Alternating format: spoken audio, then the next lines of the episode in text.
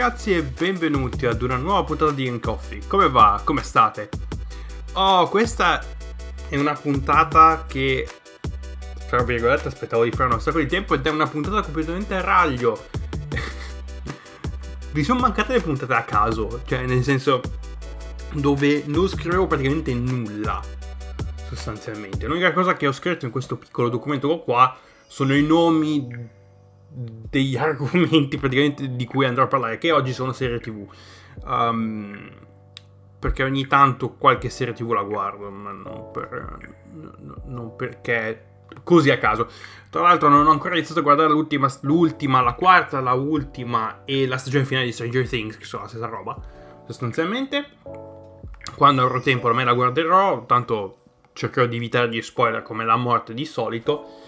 E prima di iniziare con questi racconti de- di queste serie incredibili, volevo anche tirarvi fuori qualche argomentino così a caso, uh, giusto per iniziare la puntata. Ad esempio, oggi è mercoledì, cioè sto letteralmente registrando il giorno in cui pubblico, quindi... Perché... perché la mia vita è un casino sostanzialmente. Uh, quindi oggi mi sono ridotto così.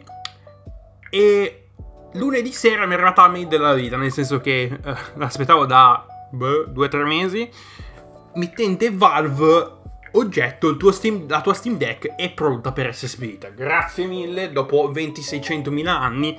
Infatti la mia finestra era Q2, cioè aprile, lu- aprile luglio, aprile giugno, aprile giugno, scusate, Q2 aprile giugno mi è arrivata il 30 di maggio e quindi sto aspettando che mi arrivi appunto questo gadget molto mmm che uh, sono veramente hypato a bestia uh, per appunto provarlo, vedere le mie sensazioni così tanto perché comunque è costato un pochino e st- sto praticamente aspettando di veramente di spremerla fino, fino a fondo.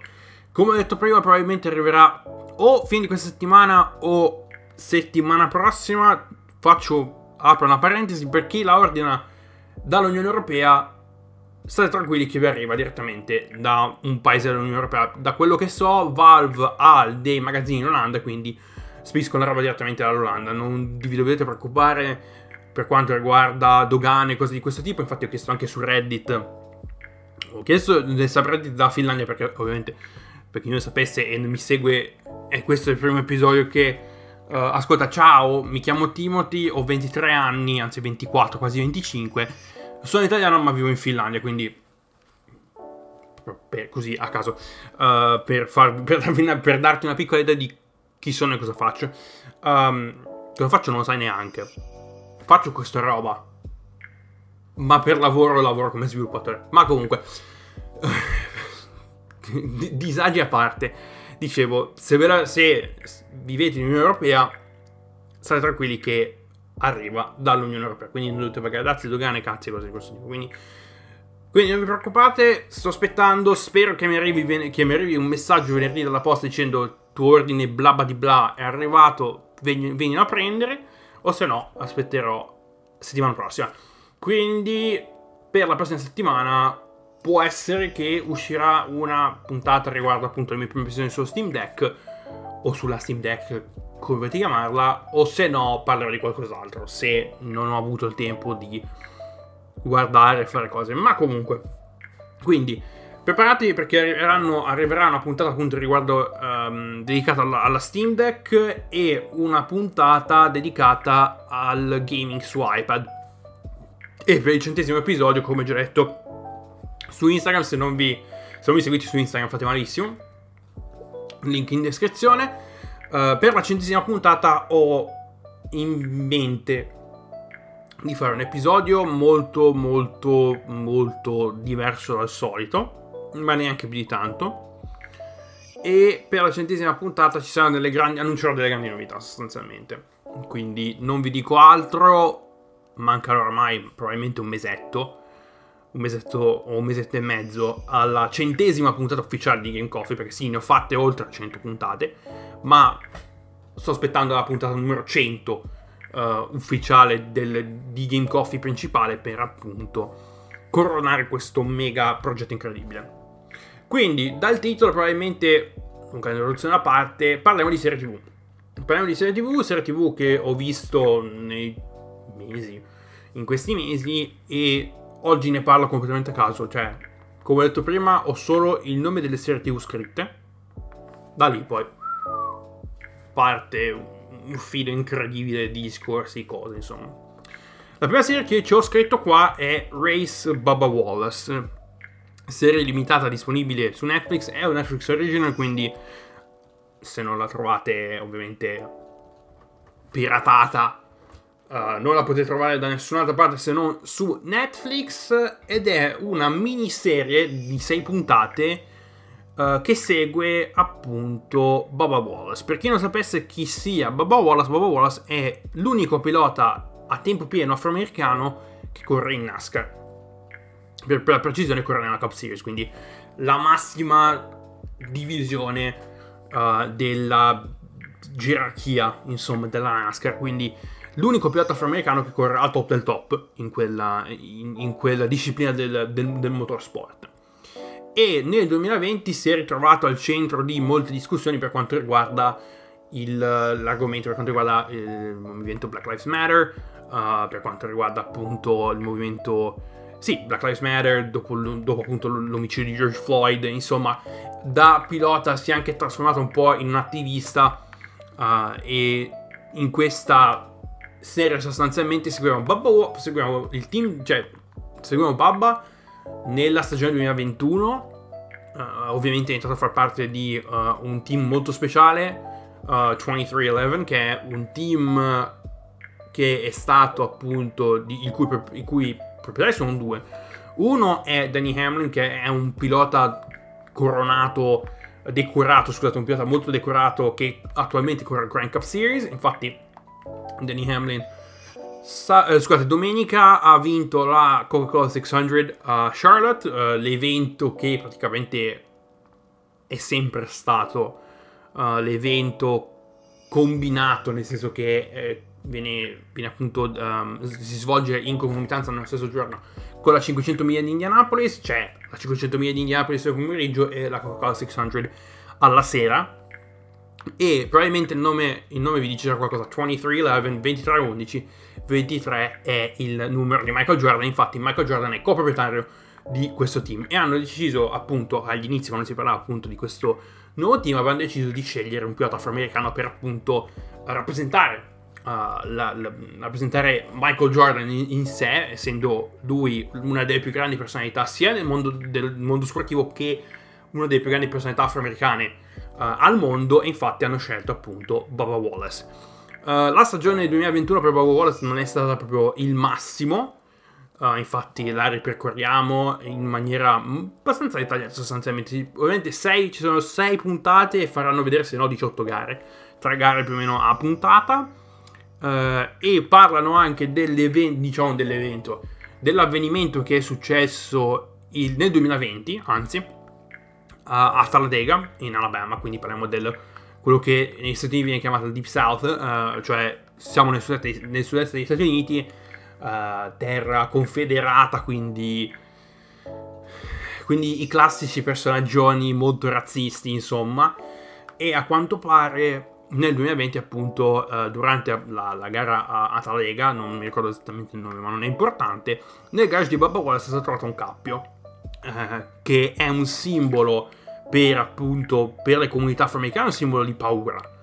E appunto è stato un evento un avvenimento molto molto importante uh, nel mondo della NASCAR. Infatti dopo appunto la notizia uh, che appunto questo capo è stato trovato all'interno del garage di Babba uh, alla domenica per, nel pre-gara appunto tutta la squadra tutti appunto tutto il roster dei piloti tutta la griglia appunto si è trovata dietro alla macchina di Boba Wallace ha deciso di spingere la macchina un po' come, come un segno di protezione, un po' come segno della, della Cup Series per dire sappiamo che c'è un problema, eh, sappiamo che il razzismo è qualcosa di, di, di, di, è un problema grosso nella nostra società e difendiamo appunto chi è chi ne ha affetto, insomma Boba Wallace è affetto, cioè è affetto nel senso che Baba Wallace, essendo un pilota afroamericano, è stato target di. è stato molto bersagliato da moltissimi dei fan più puristi, insomma, della NASCAR, perché è un pilota afroamericano. Non c'è spazio per gli afroamericani in questo sport, insomma, la solita vagonata del classico sport per bianchi, um, cui in cui solo i bianchi possono partecipare. E appunto ogni tanto vengono anche tirati fuori dei pezzi di storia del mondo uh, della NASCAR, tra cui un evento molto importante è stata la prima vittoria di un pilota afroamericano uh, nel giro appunto della, della, Cup Series che è stata nel 63 con Wendell Scott, solo che Wendell Scott vinto sulla, ha vinto uh, in pista ma non, non, gli è mai stato dato il premio per il primo posto perché appunto era un pilota afroamericano e quindi uh, negli anni 60 non, non, hanno voluto appunto uh, elogiarlo in un certo senso perché era afroamericano, la NASCAR era uno sport, era lo sport dei sudisti quindi la solita minata, insomma. E uh, piano piano da quello appunto, da questo, diciamo, da questo evento, dal, appunto dal, dal ritrovamento del cappio, um, dal ritrovamento del cappio e appunto dall'inizio delle, de, delle proteste che sono appunto scoppiate due anni fa, la NASCAR ha, diciamo, um, fatto dei passi avanti per diventare uno sport più progressista, uno sport più inclusivo sia per le minoranze etniche, quindi parliamo di afroamericani, ispanici, sia anche per le minoranze eh, per quanto riguarda la comunità, cioè minoranze, per quanto riguarda la comunità LGBTQ. Infatti la NASCAR sta, um, diciamo, sta tirando, diciamo che sta uh, spingendo un'agenda di inclusività appunto per chiunque, per tutti per tutti, insomma, la NASCAR vuole cambiare la propria immagine e diventare, passare da uno sport per i soliti bianchi boomeroni che uh, stanno lì a urlare insulti razzisti a chi passa, a diventare uno sport internazionale, inclusivo per tutti, in cui tutti possono divertirsi e in cui tutti hanno la possibilità di appunto provare e partecipare. Quindi Race Bobo Wallace è veramente una, una, bella serie che vi consiglio se siete davanti al motorsport e se siete, e se siete anche interessati ai problemi sociali che appunto piagano la società americana. C'è anche una puntata dove si parla dei problemi di salute mentale che Babba ha dovuto affrontare. Infatti uh, Bubba Wallace soffre di, uh, di un disturbo d'ansia, soffre di depressione.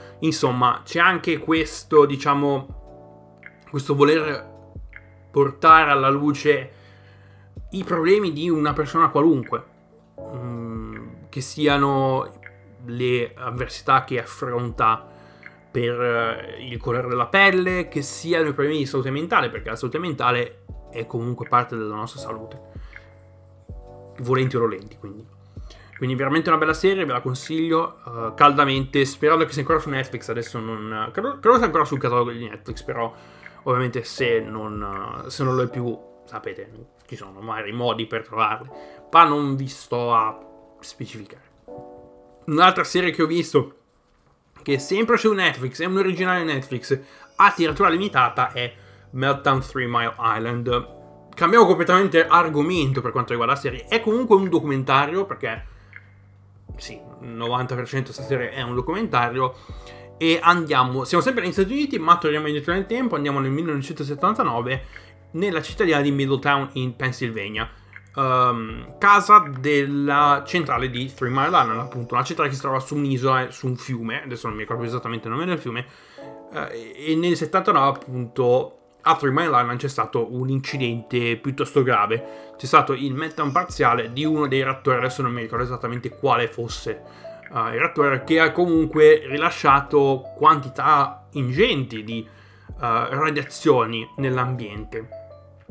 Le prime due puntate sono dedicate all'incidente in sé, a cosa è successo, almeno la prima puntata e mezza, perché poi da, da seconda, dalla metà della seconda puntata in poi si parla anche di, dei problemi che ci sono stati uh, durante appunto la gestione dell'incidente. Io mi aspettavo una roba più alla Chernobyl, quindi la serie di HBO, quindi più una serie e non un documentario, mi aspettavo o quello o un documentario puro, nel senso che si parla solo di quello e basta.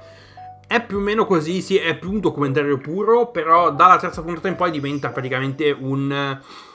Uh, spinge un'agenda antinucleare, nel senso che vengono intervistate le vittime, i sopravvissuti uh, dell'in- dell'incidente, cioè la gente che appunto abitava nelle vicinanze della centrale e si sono sentiti minacciati, si sono ovviamente si sono sentiti ovviamente uh, in pericolo. Beh, grazie al cazzo si sono sentiti in pericolo. Eh, hanno buttato non so quanta, quant, quante, non so quanto fossero forti le radiazioni appunto che provenivano dalla centrale.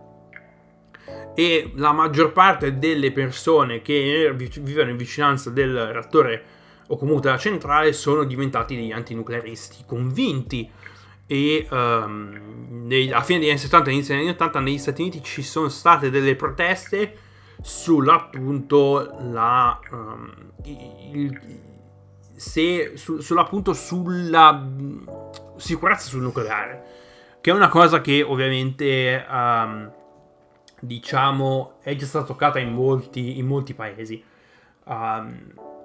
Io ero un antinuclearista convinto. Beh, grazie al cazzo mi hanno fatto vedere in quinta elementare, mi hanno fatto vedere un documentario, il documentario di Superquack sul, sull'IGD di Chernobyl e poi dopo mi hanno fatto vedere delle diapositive degli ospedali in Bielorussia dove facevano vedere gente malata con difetti, così così. Una, una mente di 10 anni ovviamente fa venire, fa venire in mente due domande e poi si sposta verso quel tipo di, uh, di agenda che viene spinta in un certo senso. Um, quindi... E, ero un antinuclearista convinto, mi facevano paura gli incidenti nucleari. Se, dove, se, avessi dovuto guardare un incidente, eh, un documentario su un incidente nucleare, che fosse Chernobyl, che fosse Fukushima, che fosse Three Island, io la notte non dormivo. Sicuro, sicuro, io la notte non dormivo. Poi le cose piano piano mi sono. Non dico che mi sono dimenticato, ma crescendo ho sviluppato una sorta di fascino per l'energia nucleare, quindi ho iniziato a guardare documentari, ho iniziato a guardare cose, insomma, per capire appunto le mie paure, per capire esattamente perché avessi paura e se avessi bisogno di avere paura. Poi alla fine ho guardato Chernobyl, ho guardato prima puntata ho detto ho dormito tranquillo la notte, quindi ho detto boh, ok, allora adesso in questo momento non dico di essere uno un convinto pro nucleare, ma se il nucleare viene gestito in maniera sicura, allora non c'è nessuna, non c'è nessuna preoccupazione. Poi vabbè, Italia nell'87 dopo il disastro di Chernobyl poi hanno detto boh, via il nucleare via tutto perché fa paura, quindi la gente ovviamente, ovviamente ha detto fa paura, quindi lo togliamo. Ok.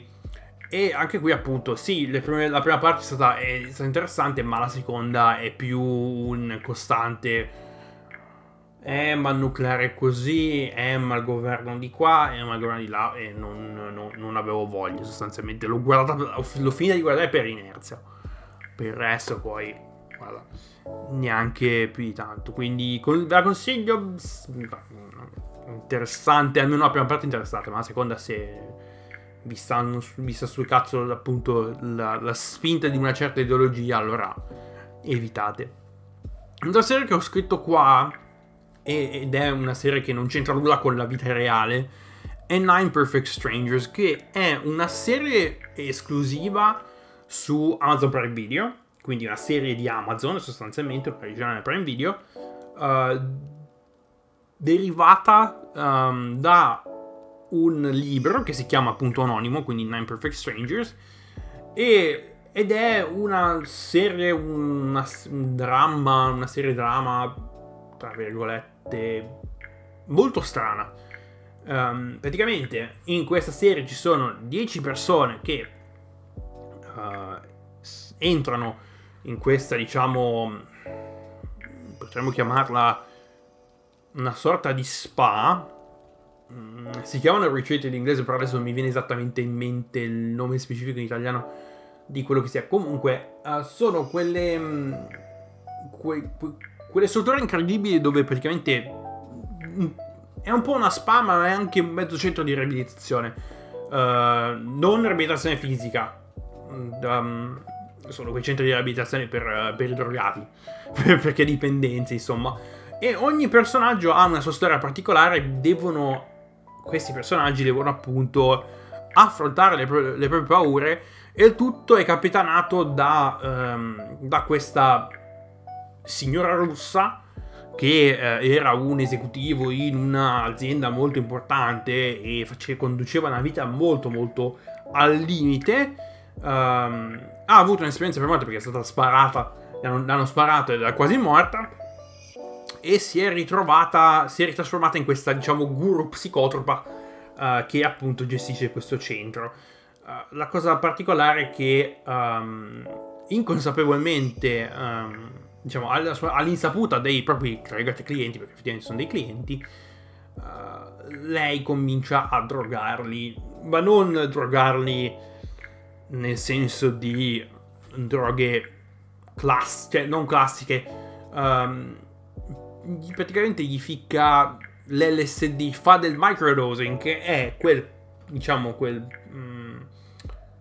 uh, processo, quella pratica, metà parola, pratica, uh, in cui vengono appunto somministrate delle dosi molto, molto piccole di LSD o acidi, che dovrebbero appunto, secondo certi studi, dovrebbero avere, hanno un effetto uh, molto, molto positivo per pazienti che soffrono di disturbi depressivi molto gravi, tendenze suicide, uh, disturbi d'ansia molto gravi.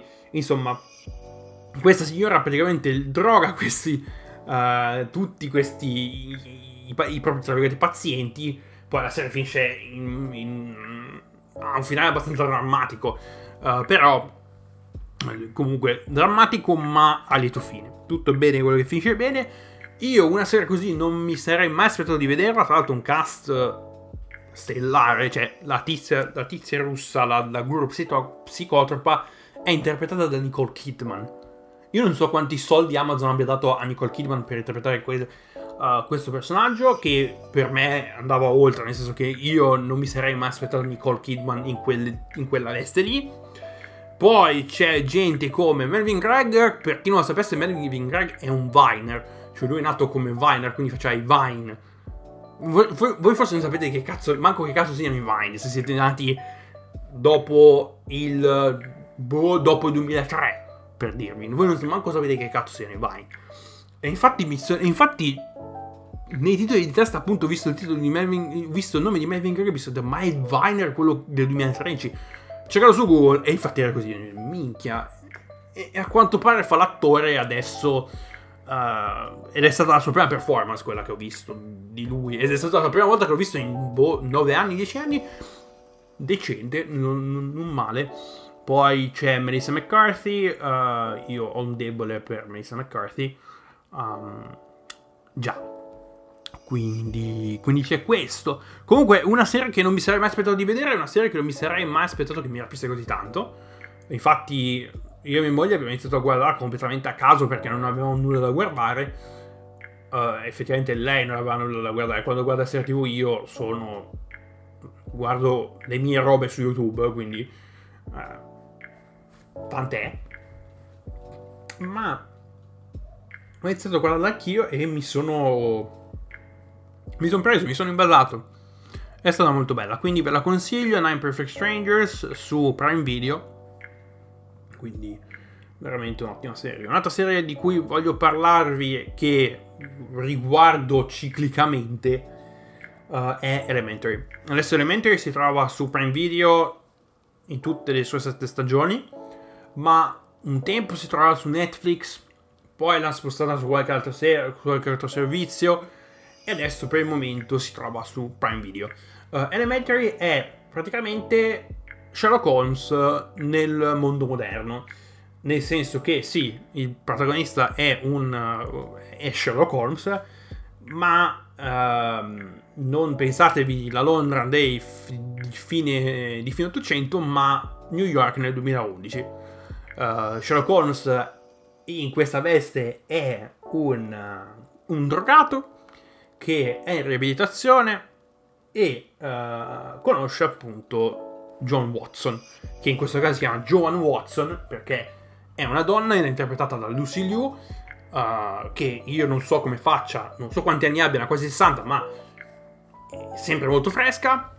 Um, e appunto lei è la sua compagna di sobrietà che è una cosa che fanno negli Stati Uniti, uh, che credo che anche credo nei circoli degli alcolisti anonimi, comunque uh, in quei circoli lì credo sia una figura abbastanza importante. Uh, credo che non sia solo nei Stati Uniti, ma anche nel resto del mondo. E da compagno di sobrietà, Lucy Liu, cioè John Watson, diventa la sua assistente in un certo senso. E ci sono sette stagioni, quindi sono lunghissime. Cioè, sette stagioni. Uh, le prime cinque sono lunghe. Credo che, la, credo anche le ultime due abbiano più episodi della solita, della classica serie su Netflix che ne ha 12. Ne hanno più di 24, per dirvi. Però comunque c'è tutto un, fil, c'è tutto un filone narrativo, ci sono uh, le trame che vanno avanti per appunto... Uh, ci sono le trame che si chiudono a sé, i casi che si chiudono a sé uh, in, nelle puntate, poi sono, c'è il finale narrativo che appunto accompagna la serie per tutta la durata, per tutta la sua durata, quindi uh, è una serie molto bella per chi, per, um, per chi è amante dei, delle serie di detective, polizieschi, c'è anche un pochino di humor e di, di, di comicità, ma non neanche troppo, diciamo, troppo strano, comunque molto molto interessante. Un'altra serie di cui voglio parlarvi, sempre in positivo, è una serie che non si trova da nessun'altra parte se non su Nebula.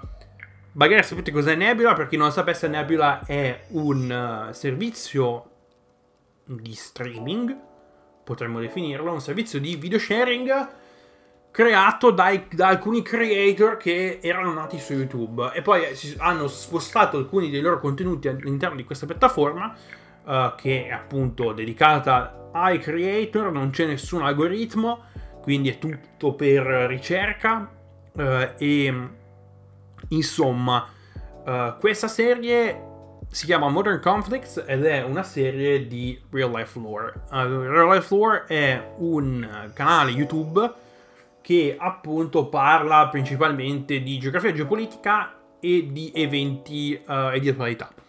Uh, quindi um, questa serie parla di conflitti moderni e infatti spiega tutta la storia di praticamente qualunque conflitto dagli anni 70 in poi.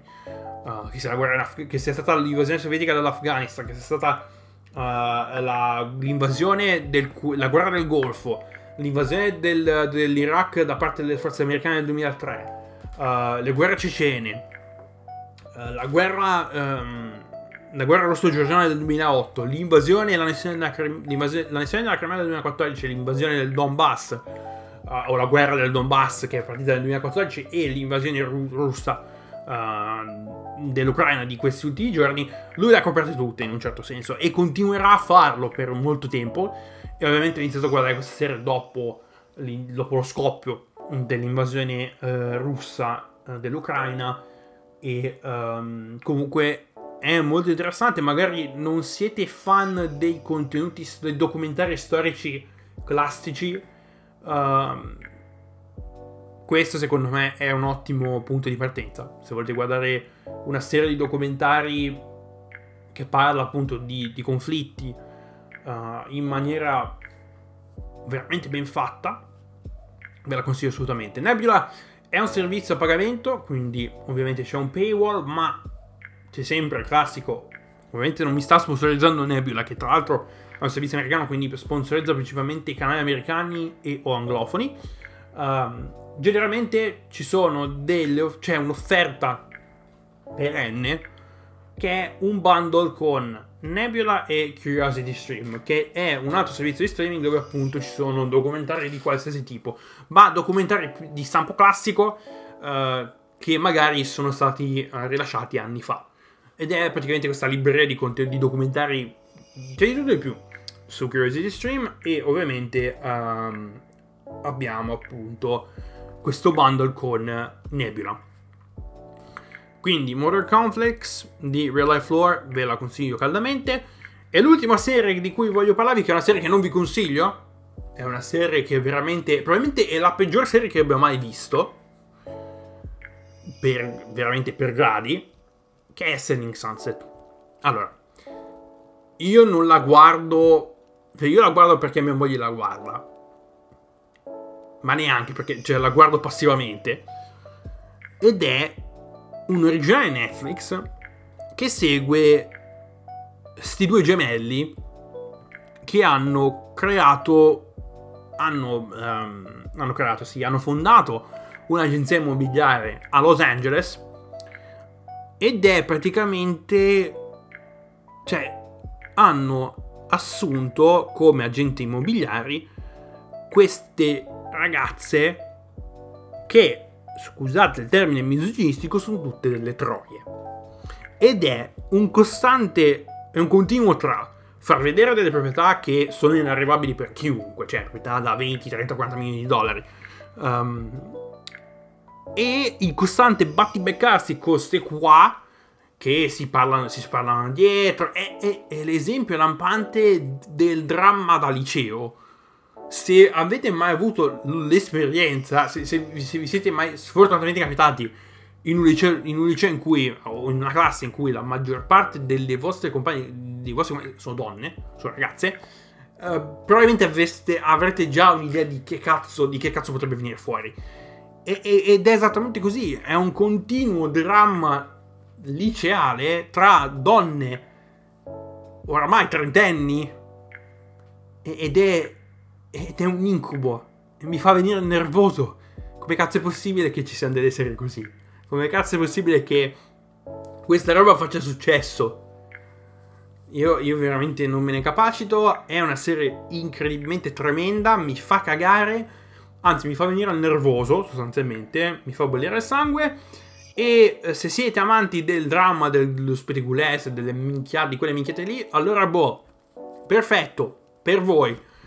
Ma se siete delle persone serie o delle persone che a cui quando, che, quando vogliono guardare i contenuti, vogliono guardare i contenuti di qualità, lasciate stare. Ed è una serie molto popolare anche. E, e capisco, capisco l'attrazione, capisco il motivo per cui è popolare, ma veramente per me è una merda colossale e non ce la faccio. Quando, quando sento che, che poi, tra l'altro, sì, il cast è una merda. Uh, queste qua sono veramente quasi tutte delle gran troie. Um, anche la scelta musicale dei, degli editori è, è, molto molto boss bitch. Quindi quando sento qualche canzone che parte, detto, dico già minchia, io vado, corro via fortissimo e non me ne posso più perché veramente è una serie di merda, ma di merda forte. Quindi, quindi scusate il rent, ma veramente Sonic Sunset ve la sconsiglio. A meno che non vi piacciono quelle cose lì, allora è un altro discorso. Ma per chi. Per chi piace. Per, per, per, la gente a cui vuole. Per, non perdere neuroni, no, no, non guardate. Poi, tra l'altro, quelle, là, quelle lì ci avranno. Sì, no, mezzo neurone in 6. Quindi quindi è, è giustificato. Comunque, per questa puntata è tutto. La puntata a raglio completamente, mi mancava. E eh, non aspettatevi che questa, queste puntate capiteranno ancora perché sostanzialmente ho dei progetti in mente, ho delle puntate in mente che vorrei fare. È una puntata di cui che, che, che sto iniziando appunto a formulare e avere una vaga idea di magari di come strutturare è una puntata di oltre la Formula 1 interamente dedicata alla IndyCar perché è un um, è una serie che secondo me vale la pena um, approfondire per chi, magari non è, per chi magari non la conosce, secondo me è una serie che vale la pena approfondire. C'è anche una storia molto, molto lunga. Diciamo, è una storia ultracentenaria, molto lunga e um, secondo me molto interessante. Potrebbe uscire veramente un bel episodio. Quindi magari ci lavoro un po'. Nel mentre aspettatevi appunto o la settimana prossima o una prima impressione sulla, sullo Steam Deck o appunto un'infarinatura generale su come si gioca come si fa il gaming sull'iPad. Sul mio iPad, come, come sto giocando appunto sull'iPad Pro che ho recuperato quasi un mese fa. È già così tanto? Eh, mi sa di sì, quasi un mese fa. Quindi io vi ringrazio per l'ascolto, come sempre trovate il mio link in descrizione e noi ci sentiamo mercoledì con una nuova puntata di In Coffee. Fate i bravi e a presto. Ciao!